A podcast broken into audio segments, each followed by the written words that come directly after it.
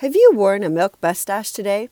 January 11th is Milk Day, the anniversary of milk being first delivered in glass bottles. I grew up on a dairy farm. Milk was a part of every meal. I can still remember my dad skimming the cream off the milk for his cereal, and the first time I stayed at my aunt, who bought her milk from the store, and thinking that it was so watery. Nothing at all like what I was used to. Even after 7,000 years of drinking it, milk is still very controversial. Many say that we need it for bone growth, but there are those who say we shouldn't drink it as it can increase our risk for certain diseases. So here are today's hot tips for building resiliency and celebrating Milk Day. Watch what you drink. Add more water and milk to your diet as opposed to pop and other sugary drinks.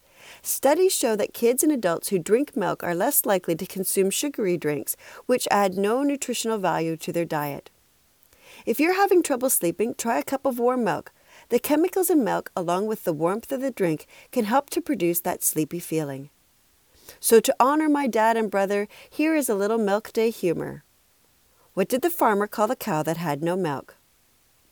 An utter failure. Don't forget that you can find more tips for promoting health by checking out my Live Smart blog at worksmartlivesmart.com.